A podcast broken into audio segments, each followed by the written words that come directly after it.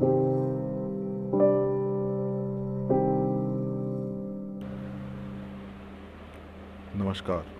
मेरा नाम है हर्ष और आप सुन रहे मेरा पॉडकास्ट हिस्ट्री ऑफ़ इंडिया अभी तक मैंने कई सारी चीज़ें हिस्ट्री ऑफ़ इंडिया में पिछले एपिसोड में डिस्कस की। आज का जो एपिसोड रहेगा, वो बहुत ज़्यादा फोकस रहेगा। The Indus valley civilization the Harappan culture the Sindhu घाटी सभ्यता और कहाँ से युग की बात करेंगे? ब्रॉन्ज एज की बात करेंगे हम अर्बनाइजेशन की बात करेंगे हम। ये सारी बातें हम किस सोर्स से कर रहे हैं? ये सारी बातें हम कर रहे हैं रामचरण शर्मा जी की एक किताब, भारत का प्राचीन इतिहास, जो कि हिंदी वर्जन है ओरिजिनल किताब का। ऑक्सफोर्ड इंडिया पेपर पैक ने इसको पब्लिश किया है। तो वहाँ से हम इंडस वैली सिविलाइजेशन के बारे में बात करने वाले यानी कि सिंधु घाटी सभ्यता। सबको पता होगा इसके बारे में, सबने सुना होगा इसके बारे में, कुछ नई चीज़ नहीं लेकिन हम अर्बनाइजेशन के बारे में बात करने वाले पहली बार। ये अर्बनाइजेशन इंडियन सब कॉन्टिनेंट के पॉइंट ऑफ़ व्यू से देखा जाए, या दुनिया के पॉइंट ऑफ़ व्यू से देखा जाए तो इंडियन सब कॉन्टिनेंट के लिए कोई नई चीज़ नहीं है। आज का शहरीकरण। ये हमारे यहाँ हज़ारों साल पहले से था। तो इसी के बारे में हड़प्पा संस्कृति, सिंधु घाटी में जो कांच युगीन शहरीकरण था मतलब ब्रॉन्ज एज का जो अर्बनाइजेशन था, हम उसके बारे में बात करेंगे। थोड़ा सा इंट्रो देख लेते पहले इसका। और मैं अगेन इसको एक रिकमेंडेशन देना चाहूँगा कि जो आपका Indian archaeological survey of India है, वहाँ से आप चाहें तो एक्सपेंशन ऑफ़ इंडस वैली का एक मैप है। बहुत अच्छा मैप है वो मैप आप डाउनलोड कर सकते हो।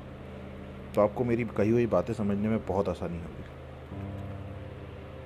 तो पाकिस्तान इलाके वाले पंजाब के हड़प्पा में ब्रॉन्ज एज की शहरी संस्कृति का एक अंग्रेज़ अग्रणी खोज थी। तो हड़प्पा काफ़ी इंपॉर्टेंट खोज थी उस समय ब्रॉन्ज एज के लिए कांस्य युग के लिए। सन अठारह सौ तिरपन दैट इज़ 1853 में एक महान उत्खननकर्ता और खोजी British engineer A Cunningham Cunningham ने पहली बार सोचा इसको खोजा था ना? ए कनिंगहम ने, का ध्यान एक हड़प्पा मुहर पर गए हालाँकि मुहर पर एक बैल और छह अक्षर अंकित थे ले, लेकिन वह इसके महत्व से अनभिज्ञ रहा। हड़प्पा स्थलों की क्षमता की पहचान बहुत बाद में सन 1921 में की गई जब भारतीय पुरातत्व यानी कि आर्कियोलॉजिस्ट दया राम सहनी दया राम सहनी जी ने इसकी खुदाई शुरू की। उसी समय एक इतिहासकार आर डी बनर्जी ने सिंध के मोहन जोदड़ो स्थल की खुदाई की। दोनों ने मिलकर एक विकसित सभ्यता का सूचक माने जाने वाले मिट्टी के बर्तनों और अन्य प्राचीन वस्तुओं की खोज को संभव बनाया। सन 1931 में 1931 में, मार्शल के सामान्य पर्यवेक्षण के बड़े पैमाने पर मोहनजोदड़ो की खुदाई की गई। सन 1938 1938 में मैके ने उसी जगह पर खुदाई की।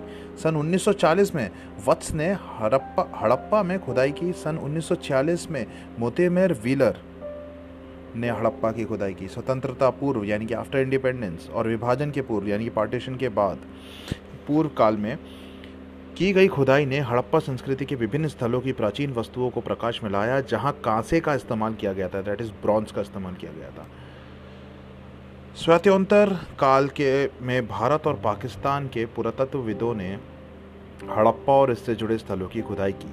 Suraj Bhan M K Dhavalikar J P Joshi B B Lal S R Rao B K Thapar, R S Bisht और अन्य ने गुजरात, हरियाणा और राजस्थान में काम किया।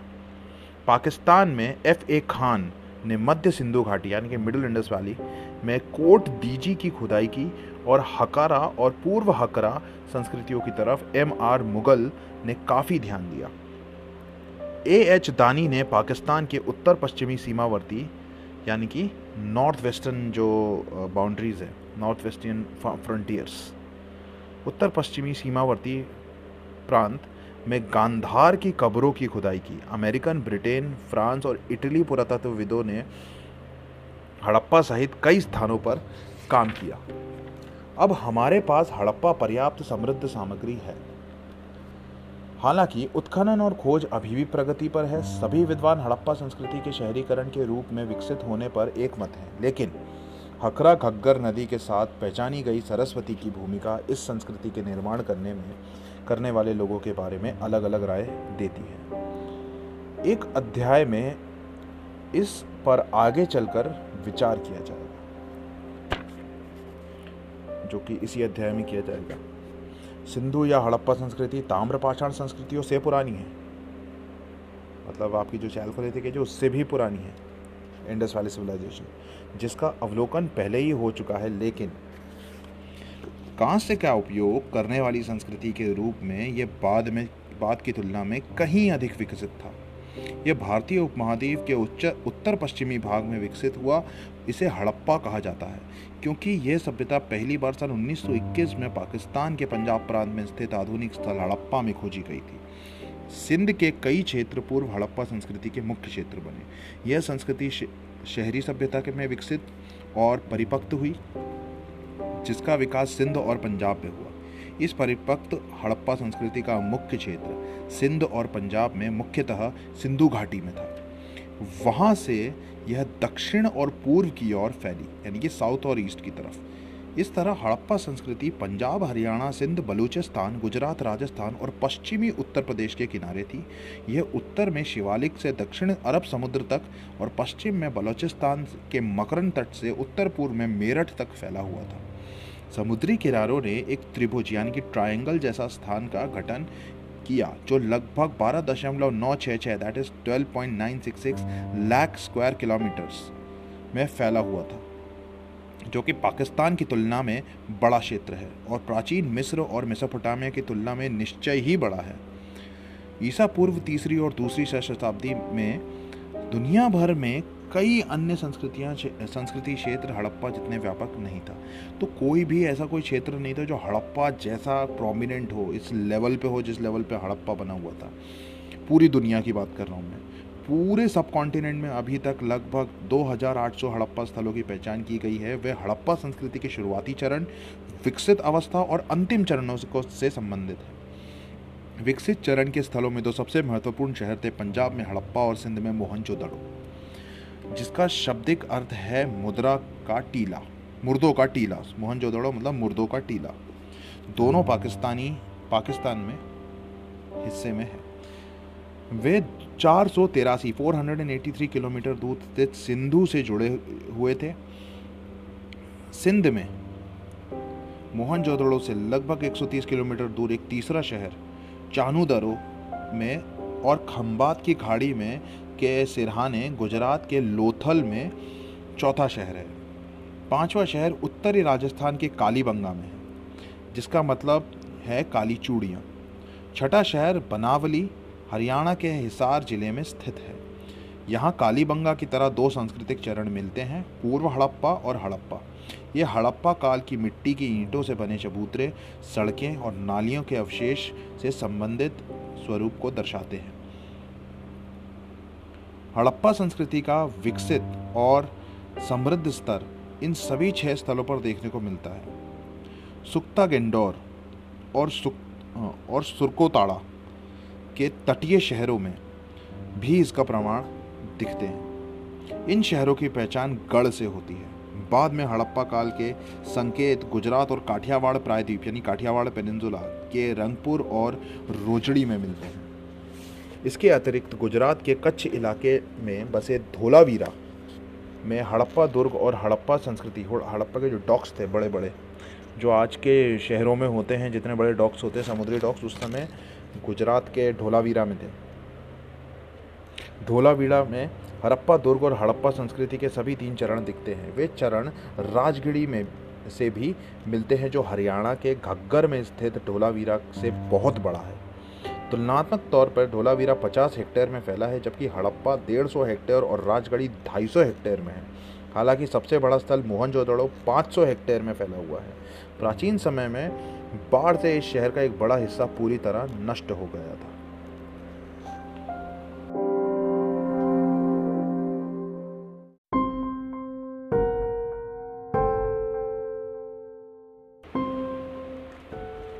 अब हम थोड़ा बात करते हैं कि किस तरीके से अर्बन प्लानिंग होती थी स्ट्रक्चर्स हुआ करते थे।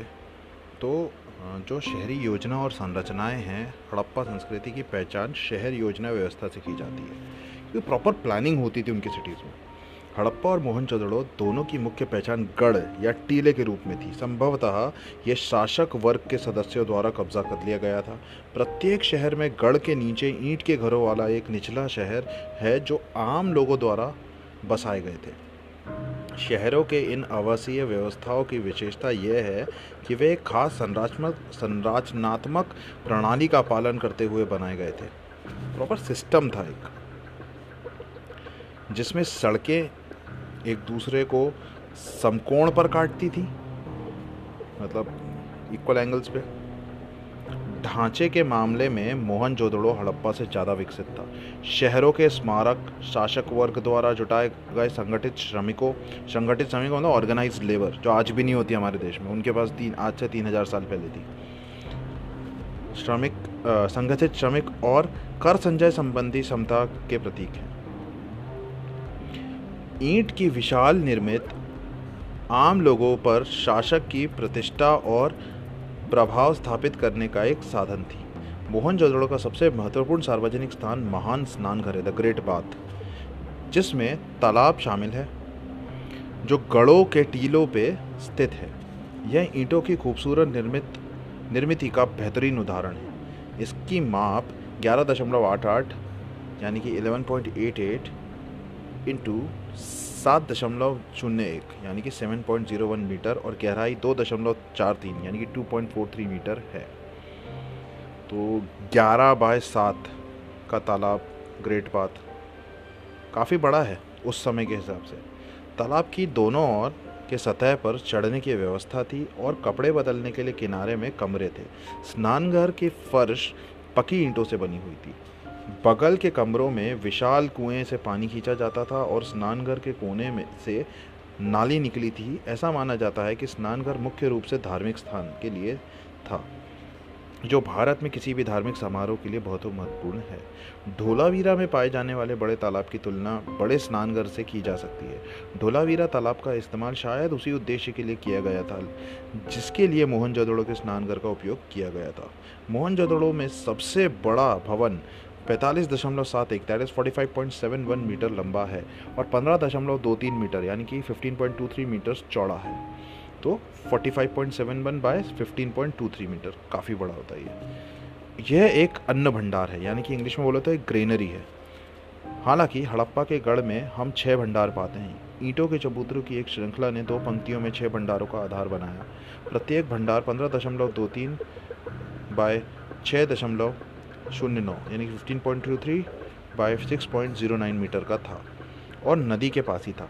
बारह इकाइयों की संयुक्त फर्श लगभग आठ सौ अड़तीस वर्ग metre that is eight hundred thirty eight square metres की थी।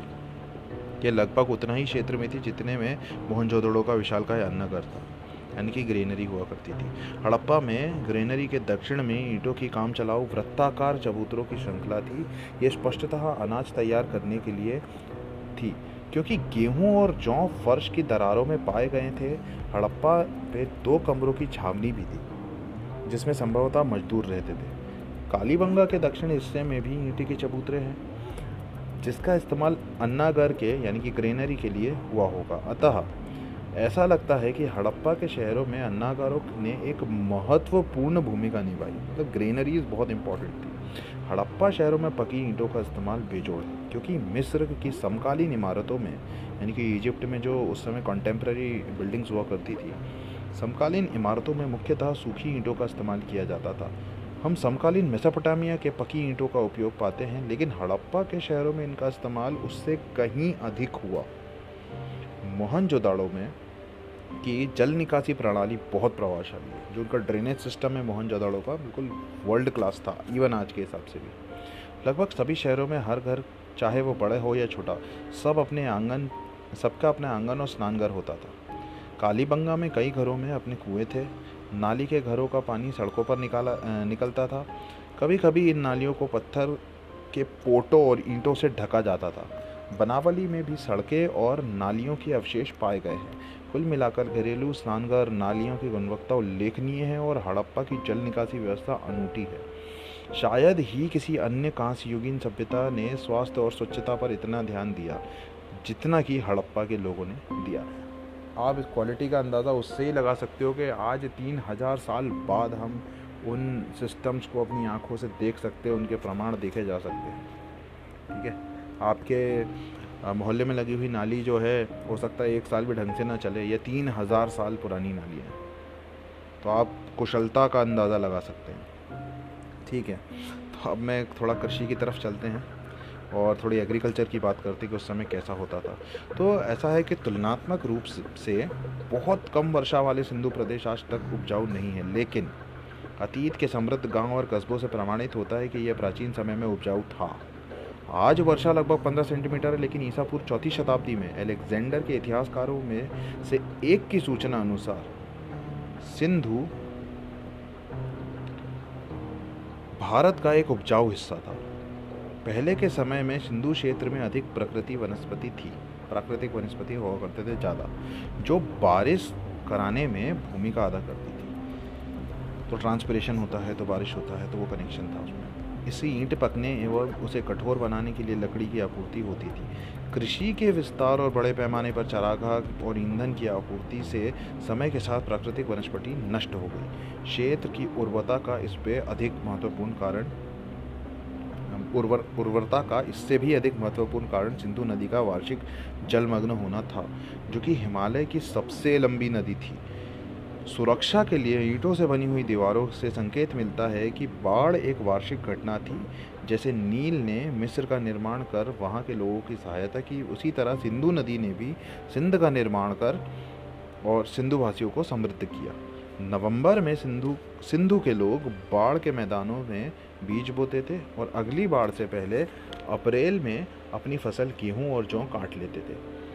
वहाँ कोई कुदाल या हल नहीं पाया गया, लेकिन कालीबंगा में पूर्व हड़प्पा काल में मिले नालों से पता चलता है कि हड़प्पा काल के दौरान राजस्थान में खेतों की जुताई होती थी।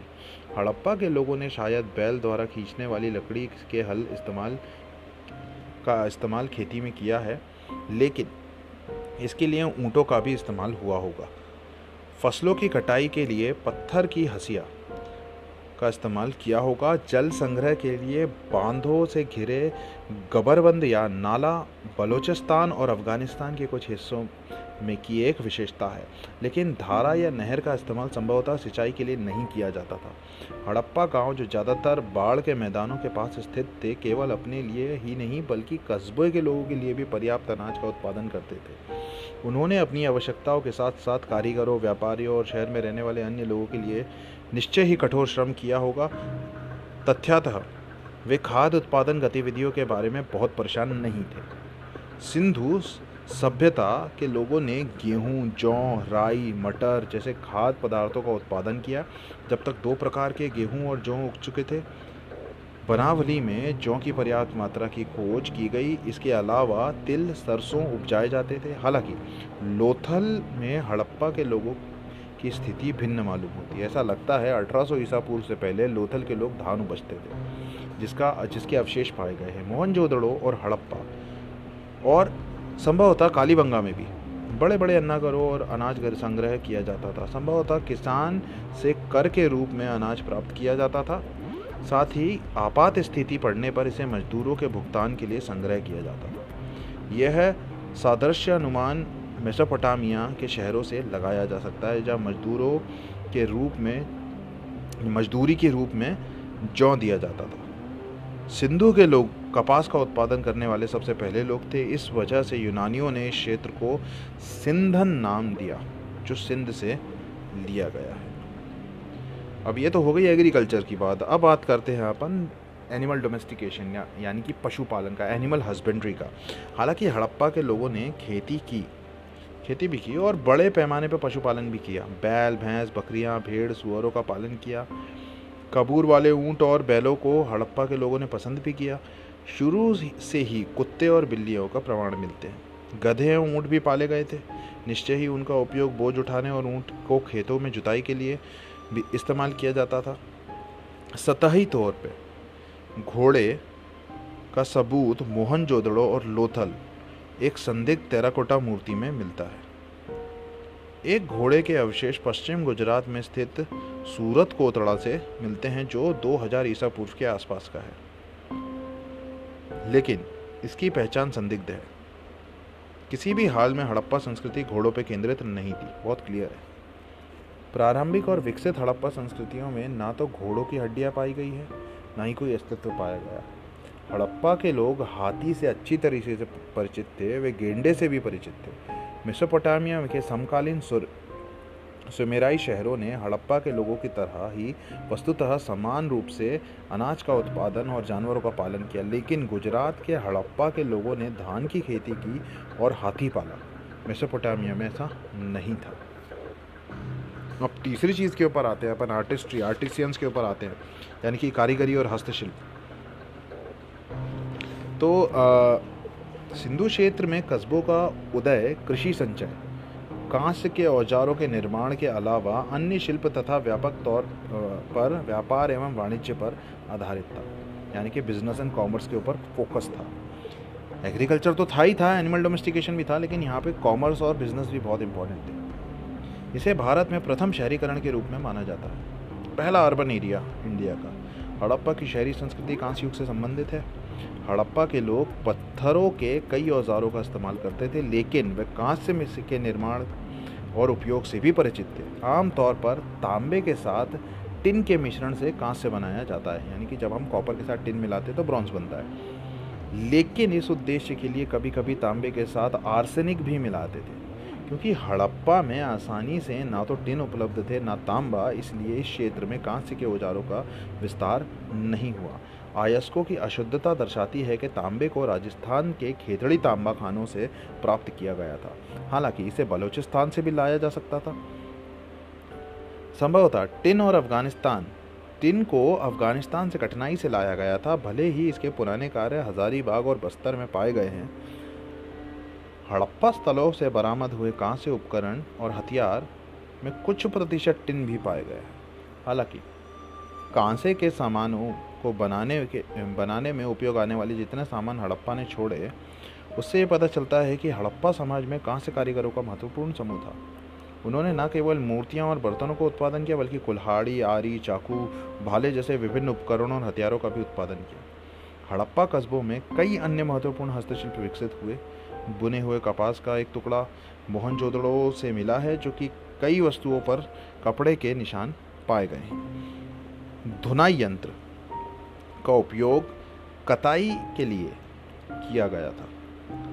बुनकर ऊन और कपास का कपड़ा बुनते थे। ईंट के विशाल संरचना, ईंट निर्माण शिल्प के महत्वपूर्ण होने का प्रमाण है। यह राजमिस्त्री वर्ग के अस्तित्व का भी प्रमाण है। हड़प्पा के लोगों नाव भी बनाते थे। आगे इस बात का वर्णन है। मुहर निर्माण, टेराकोटा निर्माण भी महत्वपूर्ण शिल्प हुआ करते थे। सोनार सोने चांदी और बहुमूल्य पत्थरों के गहने बनाते थे। पहली दो सामग्रियाँ अफ़गानिस्तान से प्राप्त होती थी और अंतिम दक्षिण भारत से। हड़प्पा के लोग मटका निर्माण में विशेषज्ञ थे। कुम्हार के पहिए का काफ़ी उपयोग देखा गया है। हड़प्पा ने चमकदार चमचमाते मिट्टी के बर्तनों का उत्पादन भी किया और उनकी भी ये विशेषता भी थी। और व्यापार और वाणिज्य की अगर हम बात कर ही रहे हैं यानी कि बिज़नेस और कॉमर्स की बात कर रहे हैं तो सिंधु के लो, लोगों के जीवन में व्यापार के महत्व की जानकारी न केवल हड़प्पा, मोहनजोदड़ो और लोथल में पाए जाने वाले भंडारों से मिलती है, बल्कि कई मोहरों जैसे कि मोहरों एक जैसी लिपि और एक व्यापक क्षेत्र में फैले नियमित वज़न और माप से मिलती है। स्टैंडर्डाइजेशन तीन हज़ार साल, तीन से चार हज़ार साल पहले उन्होंने स्टैंडर्डाइजेशन किया था, जो हम आज नहीं कर पा रहे एम बीस लाख करोड़ रुपए एम एस को देके। उन लोगों ने तब स्टैंडर्डाइजेशन कराया था। तो बहुत बड़ी बात है वो।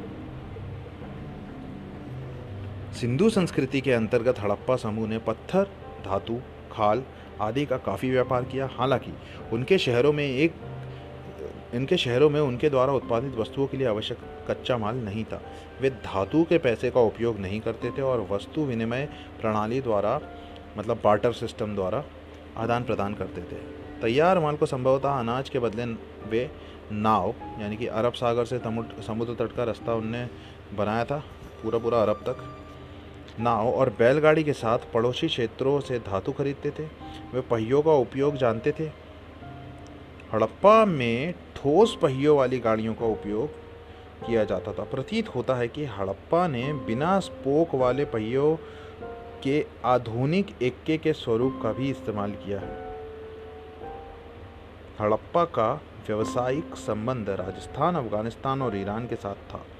उन्होंने उत्तरी अफ़गानिस्तान में एक व्यापारी कॉलोनी की स्थापना की, जिसे मध्य एशिया के साथ व्यापार करने में मदद मिली। उनके इस शहर में टाइग्रिस नदी और यूफ्रेट्स महानद घाटी के लोगों के साथ व्यावसायिक संबंध थे।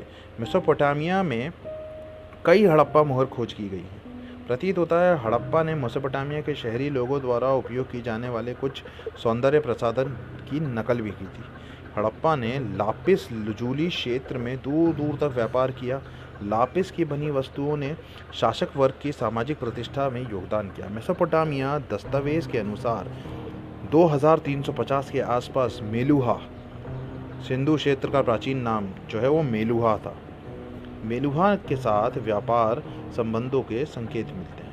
मेसोपोटामिया ग्रंथों में दिलमुन और मकन नामक दो मध्यवर्ती व्यापारिक स्टेशन का उल्लेख है, जो मेसोपोटामिया और मेलुहा के बीच में है। दिलमुन संभवतः फारसी खाड़ी पर बहरीन के रूप में पहचाना जा सकता है। उस बंदरगाह वाले शहर में हज़ारों कब्रों का उत्खनन उत्खनन की आवश्यकता है।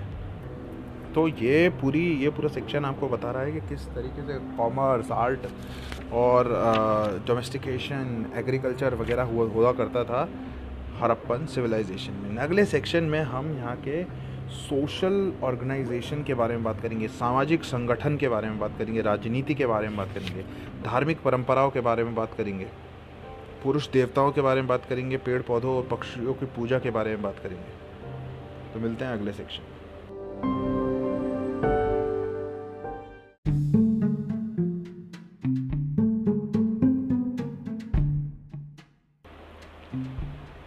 तो इस सेगमेंट में हम कुछ सामाजिक संगठन के बारे में बात करेंगे। कुछ सोशल ऑर्गेनाइजेशंस के बारे में बात करेंगे। तो ऐसा है कि खुदाई से शहरी आवाज़ का पदानुक्रम का पता चलता है। हालाँकि हड़प्पा शहर के सिर्फ़ दो ही इलाके को शहर की मान्यता मिली, जबकि इस स्थानीय संरचना के तीन इलाकों में शहरीकरण का प्रमाण मिलता है, जिसमें बाद में कालीबंगा और ढुलावीरा को भी शामिल किया गया। गढ़ का पहला इलाका वह था जहाँ शासक वर्ग रहते थे। और सबसे निचले स्थान पर आम लोग रहते थे। बीच का आवास नौकरशाहों के यानी कि ऑफिसर्स और मध्यावर्ती मध्यवर्गीय परिवार मिडिल क्लास के लिए होता था। हालाँकि, ये स्पष्ट नहीं है कि बस्तियों का पदानुक्रम काम के आधार पर था या नहीं था, या सामाजिक आर्थिक भेदभाव के आधार पर से जुड़ा हुआ था। यानी कि सोशो इकोनॉमिक डिस्क्रिमिनेशन के आधार पर लोगों को बांटा गया था कि काम के आधार पर बांटा गया था यह भी पक्का नहीं लेकिन हाँ बंटवारा तो था। इनमें, इसमें कोई संदेह नहीं है कि एक ही शहर में विभिन्न आवास समूह में, आवास समूहों में घर थे, जो समान आकार के नहीं थे। विभिन्न आवासीय संरचनाओं से सामाजिक भेदभाव के संकेत मिलते हैं, जिसमें एक से बारह तक कमरों की संख्या होती है। हड़प्पा शहर में जो दो कमरे वाले घर थे, वे संभवतः कारीगरों और मजदूरों के लिए हुआ करते थे। तो ये तो शहरी संगठन हो गया। अब थोड़ा राजनीति की तरफ़ देखते हैं। पॉलिटिक्स कैसी हुआ करती थी उस समय? ध्यान देने वाली बात है, अब हमेशा अपने दिमाग में रखना बहुत पुरानी बात कर रहे हैं, लगभग तीन हज़ार, साढ़े तीन हज़ार साल पुरानी बात हो रही है अभी। हड़प्पा संस्कृति एक बड़े क्षेत्र में काम, क्षेत्र में कमवेश समान दिखाई देती है। स्पष्टतः ये किसी सत्तासीन शक्ति द्वारा संचालित होती रही होगी। मतलब कहीं ना कहीं सेंट्रलाइजेशन तो होना पड़ेगा। हम सिंधु घाटी में राज्य के कुछ महत्वपूर्ण तत्वों की पहचान कर सकते हैं। कौटिल्य के अर्थशास्त्र में संप्रभुता, यानी कि सॉवेर्निटी मंत्रीगण, यानी कि कैबिनेट ऑफ़ मिनिस्टर्स आबादी आबादी युक्त क्षेत्र, यानी कि पॉपुलेटेड एरियाज़ किला फोर्ट्स राजकोष, यानी कि जो ट्रेजरी होती है, शक्ति और बंधुत्व ब्रदरहुड एंड पावर को राज्य का अभिन्न अंग माना गया है। हड़प्पा संस्कृति में गढ़ संभवतः प्रभुत्व संपन्न सत्ता का केंद्र होता था। उस क्षेत्र के मध्य शहर में नौकरशाहों या सरकारी मुलाजिमों मुलाजिमों की गद्दी होती थी। और मोहनजोदड़ो का एक विशाल अन्नागर की खो ही खजाना या राजकोष होता था। ऐसा लगता है कि कर के रूप में अनाज एकत्र किया जाता था। पूरा हड़प्पा क्षेत्र एक अच्छी आबादी वाला क्षेत्र था। किलाबंदी कई शहरों की विशेषताएँ होती थी। ढोलावीरा में विशेषकर किले के अंदर किले होते थे। यद्यपि किसी संगठित बल या स्थायी सेना को, का कोई स्पष्ट अनुमान नहीं है। सेना का, आर्मी का, मिलिट्री का कोई अनुमान यहाँ क्लियर नहीं दिखता है। लेकिन बिखरे हुए पत्थर के ढेर लगाने से एक सुर कोतड़ा के बर्तनों में सैनिक के चित्रण भी स्थायी सेना का अनुमान लगता है। हर हाल में हड़प्पा के दौर व्यवस्थित राज्य स्थापित हो चुके थे। मानी बात है, जब तक हड़प्पा आया था, तब तक प्रॉपर संगठित राज्य थे। मिस्र और मोटेसमी मेसोपोटामिया के विपरीत किसी भी हड़प्पा स्थल पर कोई मंदिर नहीं मिला है। किसी भी हड़प्पा के स्थल पे कोई मंदिर नहीं है, जबकि हमें मिस्र में मंदिर देखने को मिलते हैं, हमें मेसोपोटामिया में मंदिर देखने को मिलते हैं। लेकिन हड़प्पा में किसी भी प्रकार का कोई मंदिर देखने को नहीं मिलता है। महान स्नानगर के अलावा किसी भी प्रकार के धार्मिक ढांचे की खुदाई नहीं हुई है। यहाँ स्नानगर संभवतः धार्मिक स्नान के लिए प्रयोग किया जाता रहा होगा। इसलिए ये कहना गलत होगा कि पुजारियों ने हड़प्पा के शासन पुजारियों पुजारियों ने हड़प्पा में शासन किया, जैसे वे मेसोपोटामिया के निचले शहरों में करते थे। हड़प्पा के शासक किसी भी, किसी पर विजय पाने के लिए मुकाबला वाणिज्य के लिए ज़्यादा चिंतित थे, मुकाबले वाणिज्य के लिए ज़्यादा चिंतित थे और हड़प्पा संभवतः व्यापारियों के एक वर्ग द्वारा शासित था। उनको ज़्यादा मिलिट्री से मतलब नहीं था, उनको व्यापार बिज़नेस से ज़्यादा मतलब था। हालाँकि हड़प्पा में कोई हथियार नहीं था, जिसका मतलब यह हो सकता है कि हो ना हो उन दिनों प्रभावी योद्धा वर्ग की कमी रही होगी। तो ये तो पूरी की पूरी हमारी राजव्यवस्था हो गई, यानी कि राजनीति पॉलिटिक्स हो गई। अब थोड़ी धार्मिक परंपराओं की तरफ़ चलते हैं। तो हड़प्पाओं में महिलाओं की कई टेराकोटा मूर्तियाँ मिलती हैं। इस एक मूर्ति में एक महिला के भ्रूण से एक पौधे को उगाते हुए दिखाया गया है। संभवतः ये छवि भूमि की देवी की संकेत देती है, जिससे पौधों की उत्पत्ति का ज़िक्र है। अब हड़प्पा ने धरती को प्रजनन की देवी के रूप में देखा और उसी तरह उसकी पूजा की। जैसे मिस्र ने नील देवी, आइसिस, की पूजा की थी। हम नहीं जानते कि हड़प्पा के लोग मिस्र के लोगों की तरह मात्र प्रधान हैं या नहीं। देखो, कई लोगों को बड़ी दिक्कत है, बड़ी समस्या होती है मात्र प्रधान और मात्र सत्तात्मक के बीच में डिफरेंस करने में। मिलिट्री लीनियलिटी और मिलिट्री आर की बहुत अंतर होता है। मिस्र में मिट्री लीनियलिटी थी। फिर से बता रहा हूँ मिट्री लीनियलिटी थी मिट्री आर्कल सोसाइटी नहीं थी इजिप्ट भी। लेकिन हम आईवीसी की बात करते कई लोगों को सबसे बड़ा डाउट होता है कि यार आईवीसी तो मेट्रियार्कल सोसाइटी थी। नहीं वो मेट्रियार्कल सोसाइटी नहीं थी। और मेट, उसकी मेट्री लीनियलिटी के बारे में भी कोई स्पष्ट प्रमाण नहीं है। मेट्रियार्कल मतलब मात्र सत्तात्मक। पूरे मनुष्य हिस्ट्री में कहीं भी कोई मात्र सत्तात्मक समाज नहीं पाया गया है। मेट्रियार्कल सोसाइटी नहीं मिली है। सारी सोसाइटी भले ही मेट्री लीनियल हो, जैसे खासी में होती है या नायर्स में होती है, लेकिन कभी मेट्रियार्कल नहीं पाई गई है। सारे समाज हमेशा पितृसत्तात्मक देखे गए यानी कि पेट्रियार्कल देखे गए ठीक है? मात्र प्रधान है या नहीं? मिस्र में बेटी सिंहासन या संपत्ति के उत्तराधिकारी बनती थी, लेकिन हम हड़प्पा समाज के विरासत व शासन की प्रकृति के बारे में नहीं जानते हैं। कुछ वैदिक ग्रंथों में भूमि की देवी के लिए श्रद्धा भाव का संकेत मिलता है। हालाँकि उसे कोई प्रमुख स्थान नहीं दिया गया है। हिंदू धर्म में बड़े पैमाने पर सर्वश्रेष्ठ देवी की पूज, पूजा के विकास में बहुत समय लगा। पुराणों और तंत्र साहित्य में वर्णित दुर्गा अम्ब अम्बा काली और चंडी जैसी विभिन्न देवी माता के संकेत छठी शताब्दी से मिलते हैं। उस दौरान हर गाँव की अपनी अलग देवी हुआ करती थी। तो अब हम आते हैं सिंधु घाटी में पुरुष देवताओं की तरफ़। नर देवता मोहरों पर अंकित है। इस देवता के तीन सिंह वाले सिर हैं, जिसमें वह योगी की मुद्रा में एक पैर दूसरे पैर पर चढ़ाकर बैठा है। इस देवता के पास एक हाथी है, एक शेर है, एक गेंडा है और सिंहासन के नीचे एक भैंस है। इसके पैर के नीचे दो हिरण हैं। चित्रित देवता को पशुपति महादेव के रूप में पहचाना जाता है। लेकिन यह पहचान संदिग्ध है, क्योंकि यहाँ बैल को चित्रित नहीं किया गया है और सिंह वाले देवता अन्य प्राचीन सभ्यताओं में भी दिखाई पड़ते हैं। हमें पुरुष लिंग की पूजा भी देखने को मिलती है, जो बाद के समय में शिव से जोड़कर देखी जाने लगी। हड़प्पा के पत्थरों में बने पुष्प और स्त्री गुप्तांगों को के कई प्रतीक पाए गए हैं। संभवतः ये पूजा के लिए थे। ऋग्वेद के अयत्तर लोगों द्वारा पुरुष लिंग की पूजा का उल्लेख है। इस प्रकार हड़प्पा काल में पुरुष लिंग की पूजा शुरू हुई, जिसे बाद में हिंदू समाज में एक सम्मानजनक रूप में देखा गया।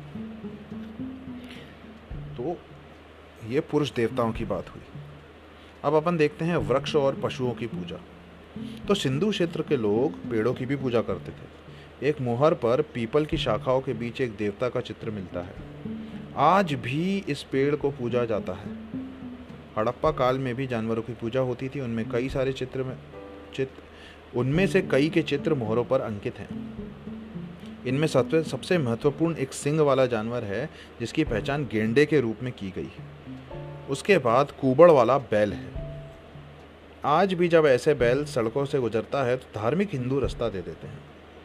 इसी प्रकार पशुपति महादेव के आसपास के जानवरों से संकेत मिलता है कि इनकी पूजा होती थी? ज़ाहिर है, सिंधु क्षेत्र के निवासी, निवासियों ने पेड़ों, जानवरों और मनुष्य के रूप में देवताओं की पूजा की है। लेकिन देवताओं को मंदिर में नहीं रखा गया। ध्यान रखिएगा, मंदिरों में नहीं रखा गया। मंदिर बनाने की प्रथा अभी तक नहीं आई है। यह मंदिरों वाली प्रथा प्राचीन मिस्र और मसेपटामिया में आम थी। हड़प्पा के धार्मिक विश्वासों के बारे में उनकी लिपि को पढ़ा पढ़े बिना कुछ भी कहना मुनासिब नहीं। ताबीज बड़ी संख्या में पाए गए टैबलेट्स, है ना? सामान्यतः हड़प्पा के लोग भूत और बुरी ताकतों पर विश्वास करते थे और इसलिए उन्होंने इससे बचने के लिए ताबीज का इस्तेमाल करते थे।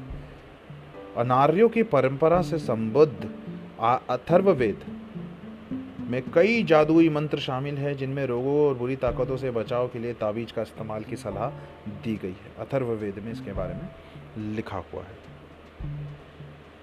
तो ये तो हमने बात करी, पूजा पाठ कैसे होती थी रिलीजन वगैरह कैसा हुआ करता था। अगले सेक्शन में हम थोड़ी बात करेंगे लिपि के बारे में, नापतोल के बारे में, बर्तनों के बारे में, मुहरों के बारे में, यानी कि करेंसी के बारे में।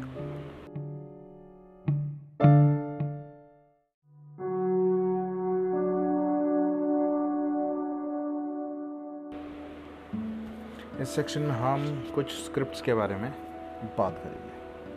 स्क्रिप्ट क्या होती है? किसी भाषा को लिखने के तरीके को हम स्क्रिप्ट कहते हैं। जैसे कि हिंदी भाषा को हम लिखते हैं देवनागरी में, संस्कृत को भी देवनागरी में ही लिखा जाता है। अंग्रेज़ी यानी इंग्लिश भाषा को हम लिखते हैं रोमन लिपि में, पंजाबी को लिखते हैं गुरमुखी में, ऐसे कई तमिल को लिखते हैं तमिल स्क्रिप्ट में। तो स्क्रिप्ट भाषा को लिखने के तरीके को बोलते हैं। कि उसको पेपर पे भाषा को कैसे रिप्रेजेंट करोगे? ऐसे ही हम हड़प्पा स्क्रिप्ट, यानी कि हड़प्पा लिपि के बारे में थोड़ी सी बात कर लें कि हड़प्पा के लोगों ने प्राचीन मोसेपटामिया के लोगों की तरह लिखने की कला का आविष्कार किया। यद्यपि हड़प्पा लिपि की खोज सन अठारह सौ तिरपन में हुई और संपूर्ण लिपि की खोज सन 1923 में पूरी हुई। हालाँकि अभी तक इसकी व्याख्या नहीं हुई। अभी तक हमें पता नहीं वो उसका मतलब क्या है। कुछ विद्वानों ने इसे प्रोटो द्रविड़ भाषा या द्रविडियन के साथ जोड़ा। कुछ ने संस्कृत के साथ, अन्य विद्वानों ने सुमेरियाई भाषा के साथ जोड़ने का प्रयास किया, लेकिन इनमें से कोई भी अध्ययन संतोषजनक नहीं है।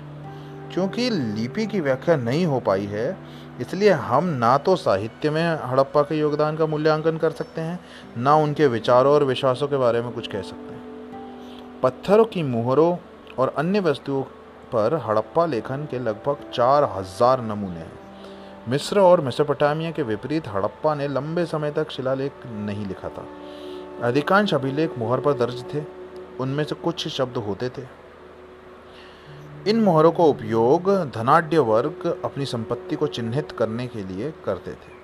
कुल मिलाकर हमारे पास लगभग 250 से 400 चित्रलेख हैं और एक तस्वीर के रूप में इसके प्रत्येक अक्षर से कुछ ध्वनि, विचार या वस्तु का अर्थ स्पष्ट होता है। हड़प्पा लिपि वर्णमाला के अनुसार नहीं है। यह एक चित्रकारी के रूप में है। मेसोपोटामिया और मिस्र की समकालीन लिपियों के साथ इसकी तुलना करने का प्रयास हुए हैं, लेकिन यह सिंधु क्षेत्र में निर्मित होने के कारण पश्चिम एशिया की लिपियों के साथ कोई संबंध नहीं दर्शाती है। तो दिक्कत यह है, अभी तक हमें समझ में नहीं आया कि वो लोग क्या लिखे गए थे। तब थोड़ा माप तोल के बारे में देखते हैं। निजी संपत्ति के अभिलेखीकरण और बही खातों के लेखा जो का में निश्चय ही लिपि ज्ञान मददगार साबित हुआ होगा। सिंधु क्षेत्र के शहरी लोगों को भी व्यापार और अन्य लेन देन के लिए वज़न और मापन की आवश्यकता थी। वज़न के रूप में कई अभिलेख पाए गए। तदनुसार मापन हेतु मोटे तौर पर 16 या उसके गुणक का उपयोग किया गया। यानी कि हेक्सा डेसिमल नंबर सिस्टम हमारे जैसे डेसिमल नंबर सिस्टम नहीं अपनाया था उनने। डेसिमल नंबर सिस्टम अपनाया था।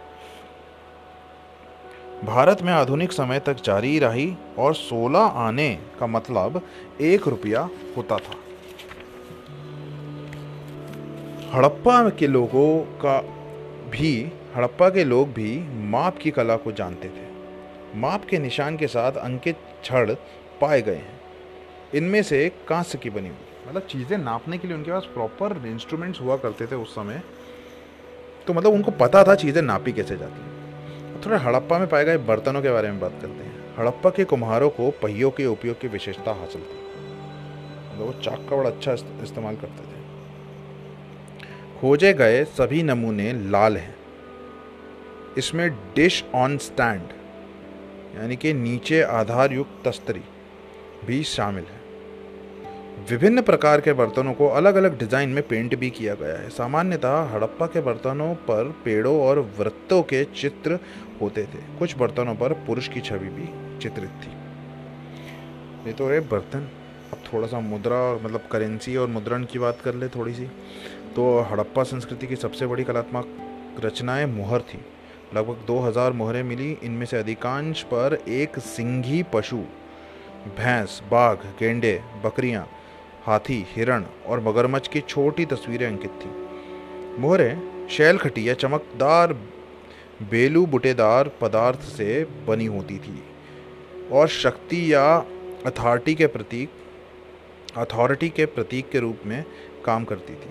इसलिए उन्हें मुद्रांकन के लिए इस्तेमाल किया गया था। हालाँकि, इसके विपरीत मिस्र और मोसेपोटामिया में कुछ मुद्रांकित वस्तुएँ थीं, जिन्हें सीलिंग कहा जाता है। मुहरों को ताबीज के रूप में भी इस्तेमाल किया जाता था। तो मुहरों के इतने इस्तेमाल हुआ करते थे। अब थोड़ी मूर्तियों की बात करते हैं। हड़प्पा में के कारीगरों ने ने धातुओं की खूबसूरती छवि बनवाई। कांच से निर्मित एक महिला नृतक यानी कि डांसिंग गर्ल ऑफ़ मोहनजोदड़ो। इसका सबसे अच्छा नमूना है और वह एक हार पहनने के अलावा नग्न है।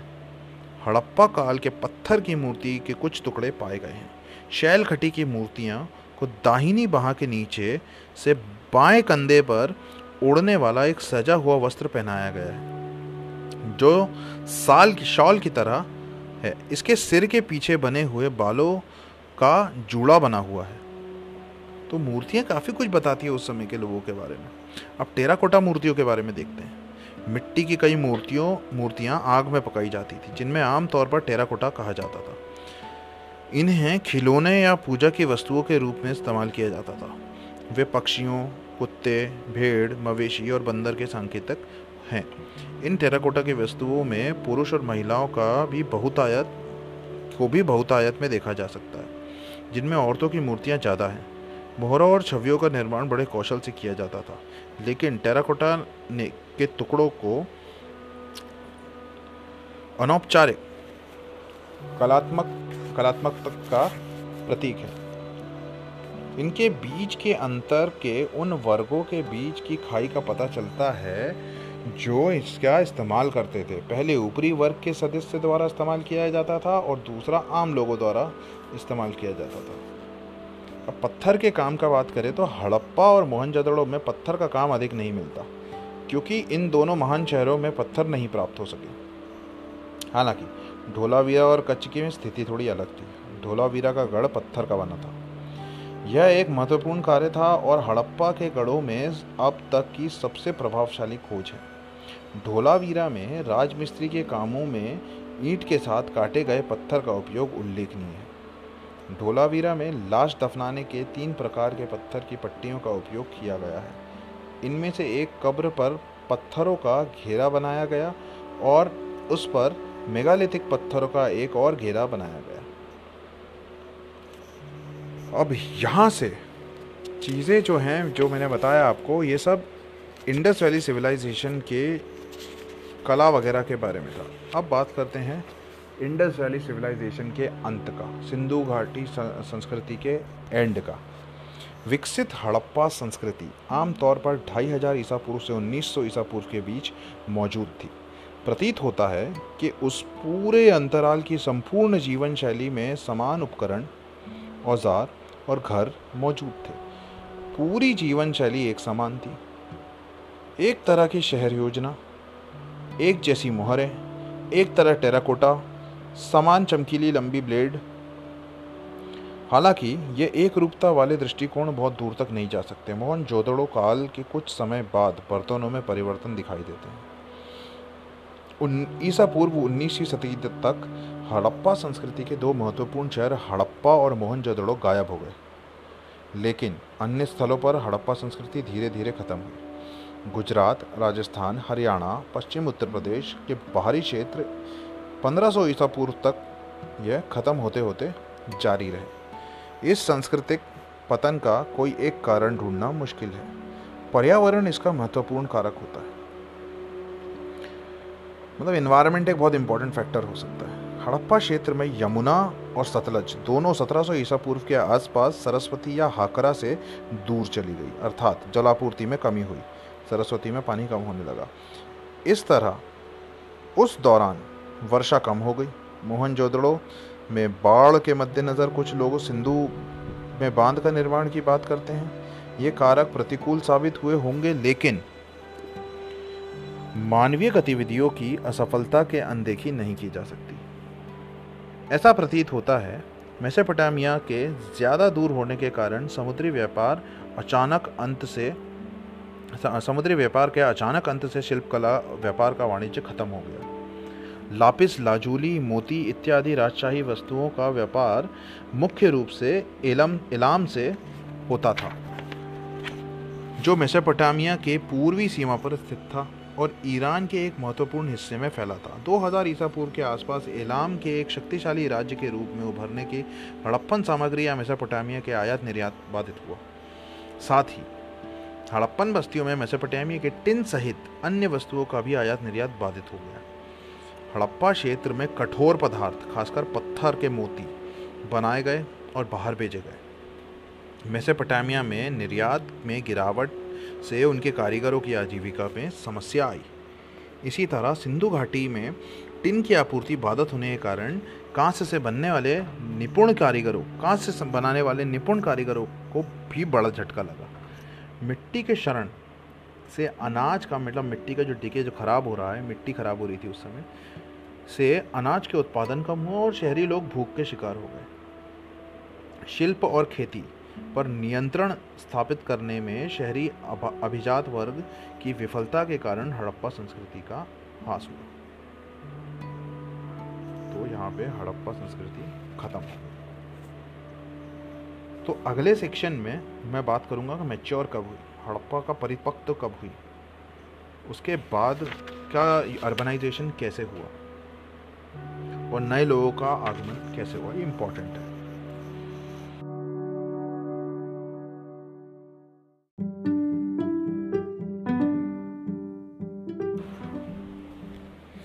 इस सेक्शन में हम आईवीसी के मैच्योरेशन का बात की बात करेंगे, परिपक्वता की बात करेंगे। तो परिपक्वता जो है, लगभग 2800 हड़प्पा स्थलों की पहचान हुई है आज तक। इनमें से प्राचीन और शहरी हड़प्पा के पूर्व के सांस्कृतिक स्थलों की कुल संख्या आधे से अधिक है। विकसित हड़प्पा बस्तियों की संख्या 1022 है। उनमें से 406 पाकिस्तान में स्थित है और 616 भारत में। यद्यपि विकसित हड़प्पा स्थल उनके कुल शहरी प्रकृति के कारण प्राचीन और शहरी हड़प्पा पूर्व के स्थलों से अधिक है। विकसित हड़प्पा स्थलों का कुल क्षेत्रफल प्राचीन और शहरी पूर्व स्थल की तुलना में बड़ा है। हड़प्पा शहर सुनियोजित विकास के प्रतीक हैं।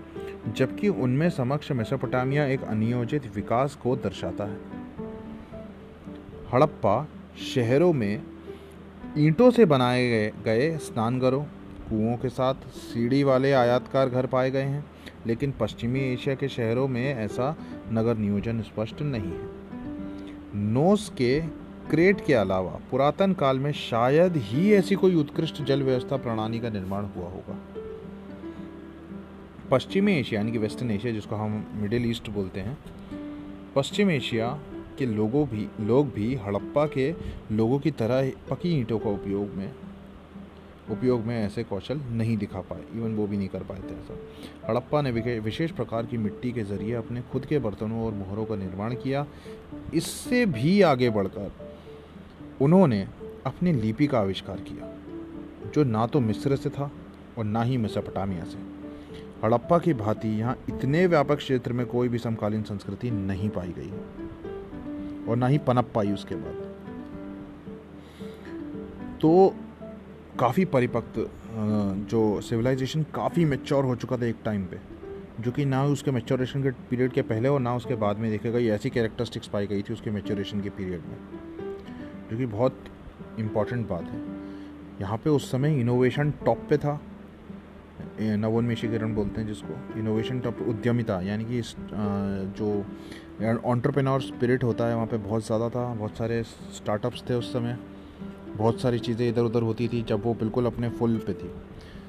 फिर हम उत्तर शहरीकरण की बात करते हैं, यानी कि उत्तर मतलब लिटरल नॉर्थ की बात नहीं कर रहा, उत्तर मतलब इसके बाद आईवीसी के बाद। तो 1900 सौ ईसा पूर्व दैट इज़ 900 बीसी तक हड़प्पा संस्कृति विकसित हुई, उसके बाद इसकी व्यवस्थित नगरीय योजना ईंट के व्यापक उपयोग, लेखन की कला, मानक वज़न और माप, गढ़ों और तराई शहरों के बीच के अंतर, कांसे के औजारों का उपयोग तथा काले रंग के चित्रित लाल बर्तन इत्यादि जो शहरीकरण दौर था, का जो शहरीकरण दौर था, शैलीगत एक रूपता लगभग गायब हो गई। उत्तर हड़प्पा में शहरी संस्कृति के पश्चात के कुछ लक्षण पाकिस्तान और मध्य एवं पश्चिमी भारत के पंजाब, राजस्थान, हरियाणा, जम्मू कश्मीर, दिल्ली, पश्चिमी उत्तर प्रदेश में पाए जाते हैं। ऐसा 1900 से 1200 ईसा पूर्व तक के काल में हुआ। हड़प्पा संस्कृति के उत्तर शहरी काल को उप सिंधु संस्कृति के रूप में भी जाना जाता है। यानी कि सब इंडस वैली सिविलाइजेशन। और इस उत्तर हड़प्पा के रूप में माना जाता लेकिन अब इसे उत्तरी शहरी हड़प्पा संस्कृति के रूप में जाना जाता है। उत्तर शहरी हड़प्पा संस्कृतियाँ, यानी कि लेटर अर्बनाइज्ड हड़प्पन कल्चर्स, मुख्यतः पाषाण युगीन थी, यानी कि स्टोन एज वाली थी ये भी, जिसमें पत्थर और तांबे के औजारों का इस्तेमाल किया गया था। उनके पास जटिल ढलाई के लिए बना ढलाई से बनने वाली कोई धातु की बनी जटिल वस्तुएँ नहीं थी। हालाँकि उनके पास कुल्हाड़ी छैनी चाकू चूड़ियाँ टेढ़े उस्तरे मछली फंसाने की बंसी और भाले थे। पाषाण युगीन लो, लोग उत्तर शहरी चरण के चरण के बाद गाँवों में रहते थे। वह कृषि भंडारण शिकार और मछली पर निर्भर थे। संभवतः ग्रामीण क्षेत्रों में धातु के कामों की कारीगरी के प्रसार ने कृषि और बस्तियों का प्रसार किया। गुजरात के प्रभास पाटन, जिसको सोमनाथ बोलते हैं आज, और रंगपुर जैसे कुछ स्थान हड़प्पा संस्कृति के प्रत्यक्ष उदाहरण को दर्शाते हैं। हालाँकि, उदयपुर के पास अहर में कुछ हड़प्पा स्थल पाए गए हैं। अहर संस्कृति के स्थानीय केंद्र गिलुंद में 2000 और 1500 ईसा पूर्व के बीच ईंट की संरचनाओं का उल्लेख मिलता है। शायद हरियाणा के भगवानपुर के अलावा उत्तर हड़प्पा चरण में अनियंत्र कहीं पकी ईंटें नहीं मिलती। हालाँकि, भगवानपुर में ईंट से संबंधित डेटिंग अनिश्चित है। पश्चिम उत्तर प्रदेश के में बुलंदशहर ज़िले के लाल किला के ओसीपी स्थल पर बिखरे हुए कुछ ईंट के टुकड़े मिलते हैं। हालाँकि, हमें इस बात पर ध्यान देना चाहिए कि अनुमानतः 1700 वर्षों से ईसा पूर्व 1200 तक मालवा और ताम्र संस्कृति में कुछ हड़प्पा कालीन तत्व पाए गए जिसका सबसे बड़ा रहवास नवदोतोली में था। तापी गोदावरी और भीमा की घाटियों में पाए जाने वाले कई जोरवे स्थलों के बारे में भी यही बात सच है। जोरवे का सबसे बड़ा निवास देमाबाद था। जिसमें चार हज़ार की संभव, संभावित आबादी वाले बाईस हज़ार, बाईस हेक्टेयर में फैला हुआ रहवास था, जिसे प्रोटो शहरी माना गया है। जस्ट शहरीकरण के जस्ट पहले वाला, प्रोटो अर्बनाइज्ड। तो प्रोटो शहरी माना गया है। हालाँकि जोरवे की बस्तियाँ एक बड़ी आबादी गाँव में रहती थी। तो बहुत बड़ी, इन बस्तियों में से बहुत बड़ा हिस्सा गाँव में रहता था। पाकिस्तान के स्वात घाटी में कुछ उत्तर शहरी हड़प्पा बस्तियाँ खोजी गई हैं। यहाँ के लोग खेती और पशुपालन के विकसित स्वरूप का अभ्यास करते थे। वे धीमी गति से चाक पर बने काले रंग के, काले भूरे रंग के पके हुए बर्तन का इस्तेमाल करते थे। ऐसे बर्तन उत्तरी ईरान पठार, यानी कि जो नॉर्दर्न ईरानियन प्लेट्यू है, के तीसरी शता मतलब थर्ड, थ्री थाउज़ेंड बी के आसपास, और उसके बाद से मेल खाते हैं। स्वात घाटी के लोगों ने लाल पर काले रंग से चित्र बर्तन चाक पर बनाए, जो प्राचीन उत्तर शहरी काल में सिंधुई मिट्टी से, के बर्तनों से मेल खाते हैं। ये हड़प्पा के उत्तर शहरी संस्कृति से मेल खाते हैं। इसलिए स्वाद घाटी का हड़प्पा संस्कृति के बाद उत्तरार्ध में एक केंद्र के तौर पर माना जाता है। जो स्वात वैली जो पाकिस्तान में है, उसको हड़प्पा ख़त्म होने के बाद एक बहुत इंपॉर्टेंट स्थान माना गया है, जहाँ पे आफ्टर हड़प्पा शहरीकरण लगभग जारी रहा। पंजाब, हरियाणा और उत्तर प्रदेश और जम्मू कश्मीर के भारतीय क्षेत्रों में कई उत्तर शहरी हड़प्पा स्थलों की खुदाई की गई, जिसके तहत जम्मू में मांड पंजाब और चंडीगढ़ एवं संघोल हरियाणा के, हरियाणा में दौलतपुर, मिथल और पश्चिमी उत्तर प्रदेश में आलमगीरपुर और हुलस का उल्लेख किया जा सकता है। ऐसा लगता है कि हरियाणा के दौलतपुर और उत्तर प्रदेश के सहारनपुर ज़िले में हुलस में हड़प्पा ने चावल की खेती को अपनाया। उत्तर भारत में किसी भी हड़प्पा स्थल पर रागी या बाजरे के उगाए जाने का प्रमाण अभी तक नहीं मिलता है। आलमगीरपुर में हड़प्पा संस्कृति के बाद लोग शायद कपास का उत्पादन करते थे, जैसा कि हड़प्पा बर्तनों पर कपाड़ नुमा शैली से अनुमान लगाया जा सकता है। उत्तरी और पूर्वी क्षेत्रों में उत्तरी शहर, शहरी या उसके बाद के हड़प्पा स्थानों में पाए जाने वाले चित्रित हड़प्पा बर्तनों पर काम जटिल डिज़ाइन, कम जटिल डिज़ाइन मिलते हैं। हालाँकि, कुछ नए बर्तनों के स्वरूप भी मिलते हैं। भगवानपुर में चित्रित भूरे बर्तन कुछ विकसित हड़प्पा के बर्तनों के रूप से मिलते हैं, लेकिन इस समय तक हड़प्पा संस्कृति अपनी पूरी तरह खत्म होने की स्थिति में पहुँच चुकी थी। उत्तर शहरी हड़प्पा चरण में लंबाई को मापने की वस्तुएँ नहीं मिली हैं। गुजरात के बाद अवधि में घनाकार पत्थर के ज़रिए वज़न मापन की विधि और टेराकोटा केक अनुपस्थित थे। साधारणतः सभी उत्तर शहरी हड़प्पा स्थलों पर मानवीय मूर्तियाँ और विशिष्ट चित्रण शैली का अभाव है। हालाँकि, चीनी मिट्टी गुजरात में उपयोग नहीं हुई, पर उत्तर भारत में इसका खूब इस्तेमाल किया गया। तो हुआ यह कि ख़त्म होने के बाद भी, ख़त्म होते होते भी काफ़ी सारे अर्बन साइट्स जो हैं, हमें देखने को मिलते हैं हड़प्पा के इर्द गिर्द के इलाकों में। अब बात आती है तो फिर हुआ क्या? हुआ ये कि नए लोग आए। कौन थे ये नए लोग? तो देखते हैं नए लोगों का आगमन। हड़प्पा संस्कृति के अंतिम चरण के दौरान कुछ विशिष्ट उपकरणों और बर्तनों, सिंधु घाटी के नए लोगों के प्रवेश का संकेत मिलता है। मोहन जोदड़ो के अंतिम चरण में असुरक्षा और हिंसा के कुछ लक्षण दिखाई पड़ते हैं। जगह जगह गहनों के ढेर दफनाए गए एक ही स्थान पर मानव खोपड़ी को रखा गया। मोहन जुदड़ों के ऊपरी स्तरों पर नए प्रकार की कुल्हाड़ियाँ, खंजर, चाकू, सपाट कटारी भी मिलते हैं। ये किसी बाहरी घुसपैठ व हमले को दर्शाती है। नए लोगों के निशान बाद के हड़प्पा से संबंधित एक कब्रिस्तान में पाए गए, जहाँ नए प्रकार के बर्तनों को हल्के सत्रों में, हाल के सत्रों में देखा गया है। बलूचिस्तान में कुछ हड़प्पा स्थलों पर नए प्रकार की मिट्टी के बर्तन भी मिले हैं। बलूचिस्तान इंगित करता है 1700 ईसा पूर्व में घोड़े और बैक्टेरियन ऊँट वहाँ मौजूद थे। नए लोग ईरान और दक्षिण मध्य एशिया से आए होंगे, लेकिन वे इतनी संख्या में नहीं आए जिससे पंजाब और सिंध में हड़प्पा की पूरी बसावट में फैल जाए। यद्यपि ऋग्वेदिक लोग बड़े पैमाने पर सात नदियों के क्षेत्र में बस गए थे। जहाँ कभी हड़प्पा संस्कृति विकसित हुई थी। हमारे पास विकसित हड़प्पा और इंडो आर्यो के बीच बड़े पैमाने पर किसी भी टकराव की पुरातत्व सबूत नहीं है। संभवतः वैदिक लोगों का एक समूह सफलतापूर्वक इस उपमहाद्वीप में उस दौर में प्रवेश किया जिस, जिसे उत्तर शहरी हड़प्पा चरण कहा जा सकता है 1500 ईसा पूर्व से 1200 ईसा पूर्व के बीच में। अब थोड़ा उसकी उत्पत्ति और समस्या को समझ ले। चार हज़ार ईसा पूर्व के आसपास पाकिस्तान में चोलिस्तानी रेगिस्तान के हकरा क्षेत्र में कई पूर्व हड़प्पा कृषि बस्तियाँ का विकसित हुई। हालाँकि, सात हज़ार ईसा पूर्व के आसपास कृषि बस्तियों पहले बलूचिस्तान और पूर्वी किनारे पर सिंधु मैदानों की सीमा पर नवपाषाण युग में चीनी मिट्टी के दौर पर पहले बसी।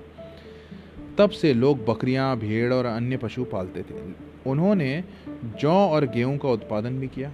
धनार्जन के इन तरीकों का विस्तार पाँचवीं ईसा पूर्व शताब्दी में हुआ, जब भंडारण की स्थापना हुई, जब चीज़ें कलेक्ट करना आसान हो गया। ईसा पूर्व पाँचवीं और चौथी सहस्र शताब्दी में मिट्टी की ईंटों का उपयोग शुरू हो गया। चित्रित मिट्टी के बर्तन टेराकोटा की महिला मूर्तियाँ भी बनने लगी। बलूचिस्तान के उत्तरी भाग में शुरुआती शहर के रूप में सुनियोजित सड़क और व्यवस्थित घरों के साथ रहमान धेरी नामक जगह विकसित हुई। यह स्थल वेस्ट में, हड़प्पा के लगभग समांतर स्थित है। यह स्पष्ट है कि बलूचिस्तान की बस्तियों से ही शुरुआती हड़प्पा विकसित, हड़प्पा संस्कृतियों में विकसित हुई। कभी कभी हड़प्पा संस्कृति की उत्पत्ति का श्रेय मुख्य रूप से प्राकृतिक पर्यावरण को भी दिया जाता है। शिल्प और खेती के लिए हड़प्पा क्षेत्र का वर्तमान वातावरण अनुकूल नहीं था। लेकिन, ईसा पूर्व तीसरी सह शताब्दी में वहाँ शुष्क और अर्ध रेगिस्तानी स्थितियाँ प्रभावकारी नहीं थीं। तीन हज़ार से दो हज़ार ईसा पूर्व में भारी बारिश और सिंधु एवं इसकी सहायक नदी सरस्वती, जो सिंध की सूखी नदी हाकरा के लगभग समान है, से सघन जल का प्रभाव इसके प्रमाण है।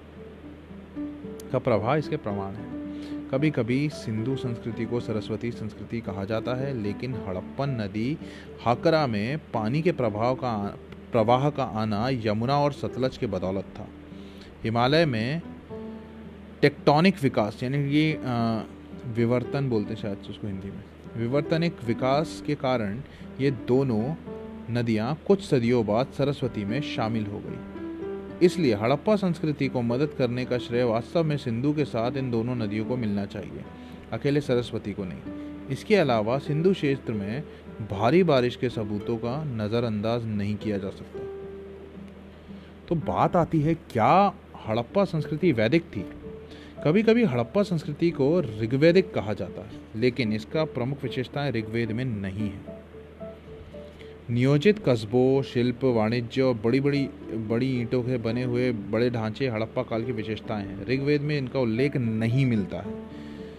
आगे उसका, इसका उल्लेख होगा कि प्रारंभिक वैदिक लोग कृषि के साथ पशुपालन पर निर्भर थे और ईंटों का उपयोग नहीं करते थे। शुरुआती वैदिक लोगों ने लगभग पूरे हड़प्पा क्षेत्र पर कब्जा कर लिया, लेकिन वे अफ़गानिस्तान में नहीं, में भी रहते थे। विकसित शहर, विकसित शहरी चरण ढाई हज़ार ईसा पूर्व से 1900 ईसा पूर्व तक चला, लेकिन ऋग्वेद 1500 ईसा पूर्व के आसपास स्थित है। इसके अलावा, हड़प्पा और वैदिक लोग पौधों और जानवरों का बिल्कुल, पौधों और जानवरों से बिल्कुल अनभिज्ञ थे। ऋग्वेद में केवल जौ का उल्लेख है, लेकिन हड़प्पा के लोग गेहूँ सेसामम और मटर से परिचित थे। आरंभिक वैदिक लोग गेंडों से अनपरिचित थे। जबकि हड़प्पन लोग गेंडों से परिचित थे। बाघ के संदर्भ में भी ऐसा ही था। वैदिक प्रमुख अश्वरोही होते थे। वहीं यही वजह है कि ऋग्वेद में 215 बार पशु का उल्लेख किया गया है। लेकिन शहरी हड़प्पन लोग शायद ही घोड़े से परिचित थे। हड़प्पन टेराकोटा में हाथी के संकेत संकेत है, किंतु घोड़े की तरह प्राचीनतम वेद में यह महत्वपूर्ण नहीं है। हड़प्पन लेख लेखन, जिसे सिंधु लिपि कहा जाता है, अब तक नहीं पढ़ी जा सकी है, लेकिन वैदिक समय का कोई भी इंडो आर्यन अभिलेख भारत में नहीं मिला है। हड़प्पा की भाषाओं के बारे में हमारा कोई स्पष्ट अनुमान नहीं है, लेकिन वैदिक लोगों द्वारा बोली जाने वाली इंडो आर्यन भाषा के विभिन्न रूप दक्षिण एशिया में है। तो अब हम निरंतरता यानी कि कॉन्टीन्यूटी की समस्या को देखते हैं कि कॉन्टीन्यूटी की इतनी बड़ी प्रॉब्लम क्यों है? दिक्कत क्या है इस हिस्ट्री के साथ?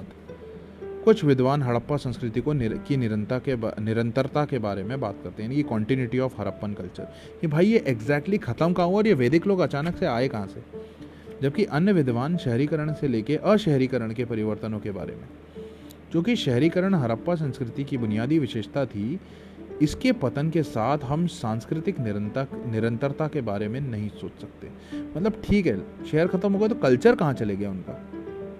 इसी तरह हड़प्पा शहर का अशहरीकरण, महज एक परिवर्तन नहीं है, बल्कि इसका अर्थ लगभग 1500 वर्षों तक कस्बों, लिपियों और पकी ईंटों की लापता होना है।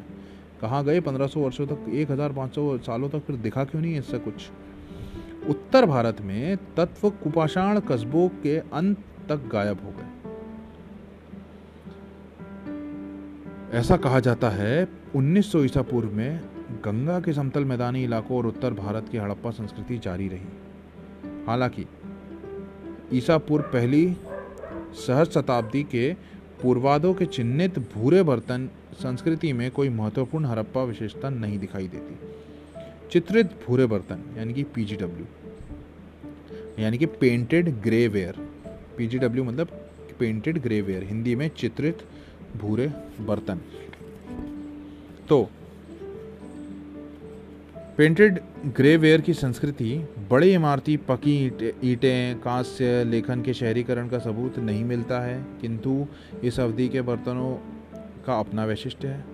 यद्यपि पकी ईंटों के दो एक उदाहरण 1500 ईसा पूर्व के आसपास मिलते हैं, लेकिन उत्तर भारत में पकी ईंटों का प्रवेश वस्तुतः 300 ईसा पूर्व में उत्तर काली पॉलिश वाले पॉलिश वाले संस्कृति के चरण में हुआ। ठीक है? यानी कि आपका जो northern black potter ware pottery ware बोलते हैं इसको, है ना? एन पी पी डब्ल्यू तो पॉलिश्ड वाले पॉलिश बर्तन दिख मिलने चालू हो गए। ठीक है? तो ये एक संस्कृति अलग बांटी से पहले अपन ने काले बर्तन और वो ऑकर्डवेयर पॉटरी को अलग बांटा था वैसे यहाँ पे ये भूरे बर्तन वालों की आ, की अलग कर दी यानी कि ग्रे वेयर को अलग कर दिया और ये पॉलिश वालों को अलग कर दिया। दो संस्कृतियाँ बना दी। इसी तरह हड़प्पा संस्कृति समाप्त हो जाने के बाद ब्राह्मी लिपि के रूप में लेखन एनबीपीडब्ल्यू चरण में के दौरान मुद्राओं में आया। ठीक है? जो ये पॉलिश वाली पॉटरी वेयर वाली जो सभ्यता थी, उस समय जो है पहली बार ब्राह्मी लिपि देखी गई। हालाँकि ये बाएँ से दाएँ लिखे लिखा गया है, जबकि हड़प्पा की लिपि दाएँ से बाएँ लिखी गई थी। ठीक है? तो ऊपर वाला जो है, वो राइट टू लेफ़्ट लिखा गया है, और जबकि हड़प्पा में लेफ़्ट टू राइट लिखा गया था। ठीक है? इसी तरह एनबीपी मिट्टी के बर्तन हड़प्पा के बर्तनों से संबंधित नहीं है। ठीक है? जो नॉट ब्लैक पॉटरी है, वो हड़प्पा के बर्तनों से कोई कनेक्शन नहीं रखता। तो एनबीपीडब्ल्यू काल में लोहे के प्रभावी उपयोग ने ईसा पूर्व पाँचवीं शताब्दी में मध्य गंगा के समतल मैदानों में एक नई सामाजिक आर्थिक संरचना को जन्म दिया। हालाँकि सिंधु संस्कृति की विशेषता के रूप में ना तो लोहा चिन्हित था ना सिक्का। ना सिक्के की बात कभी कही कही गई थी इंडस वैली में, ना ही कभी लोहे की बात कही गई थी। जबकि ये दोनों एनबीपीडब्ल्यू चरण की पहचान और संकेत हैं। सिंधु संस्कृति के कुछ छिटपुट मोती गंगा के मैदानों तक पहुँच तो गए, किंतु उन्हें सिंधु के महत्वपूर्ण विशेषता नहीं मानी जा सकती। इसी तरह 2000 ईसा पूर्व के बाद भी चीनी मिट्टी के कुछ हड़प्पन वस्तुओं और टेराकोटा का निर्माण हो रहा था, किंतु ये अकेले विकसित हड़प्पा संस्कृति का प्रतिनिधित्व नहीं कर सकती। हालाँकि, सिंधु संस्कृति के बिखरे तत्व राजस्थान, मालवा, गुजरात ऊपरी डक्कन ताम्रपाषाण संस्कृतियों में जारी रहे। किंतु ऐसा प्रतीत होता है कि 1900 ईसा पूर्व में शहरी हड़प्पा संस्कृति के अंत के बाद इंडो आर्यन और मौजूदा संस्कृतियों के बीच कुछ आदान प्रदान हुआ। हड़प्पा से जुड़े मुंडा और प्रोटो द्राविडियन भाषाएँ इस्तेमाल होती थी। बातचीत के माध्यम से आर्य और आर्य पूर्व दोनों भाषाएँ समृद्ध हुई। हम संस्कृत में मिट्टी के बर्तनों और कृषि के आर्य पूर्व शब्द पाते हैं। लेकिन पालड़ा इंडो आर्य के पक्ष में पलड़ा इंडो आर्य के पक्ष में भारी रहा जिनकी भाषा भारतीय उपमहाद्वीप में प्रमुख भा, भागों में फैल गई। तो ये पूरा इंडस वैली सिविलाइजेशन के बारे में मैंने आपको बताया। अब थोड़ा सा कालक्रम को देख लेते हैं यानी कि क्रोनोलॉजी को समझ लेते हैं कि सात हज़ार ईसा पूर्व में बलोचिस्तान की सबसे पुरानी कृषि बस्तियों के प्रमाण मिले। फिर 5000 बीसी में अनाज का अस्तित्व मिट्टी की ईंटों का उपयोग देखने को मिला। चार हज़ार ईसा पूर्व में चोलिस्तान, जो कि पाकिस्तान में है, वहाँ पे पूर्व हड़प्पा बस्ती मिली। मतलब प्री हड़प्पन सेटलमेंट्स देखने को मिले। तीन हज़ार से दो हज़ार ईसा पूर्व सिंधु और सरस्वती में भारी बारिश और पानी का प्रभाव प्रवाह प्रवाह देखने को मिला। ढाई हज़ार से उन्नीस सौ ईसा पूर्व विकसित हड़प्पा संस्कृति, यानी कि प्योर मेच्योर्ड बहुत ही पावरफुल हड़प्पा कल्चर देखने को मिला। 2000 ईसा पूर्व, शक्तिशाली राज्य एलम का उदय। एलाम कहाँ था? मेसोपोटामिया में था। ठीक है? फिर सुरकोतड़ा में घोड़े का अवशेष देखने को मिला।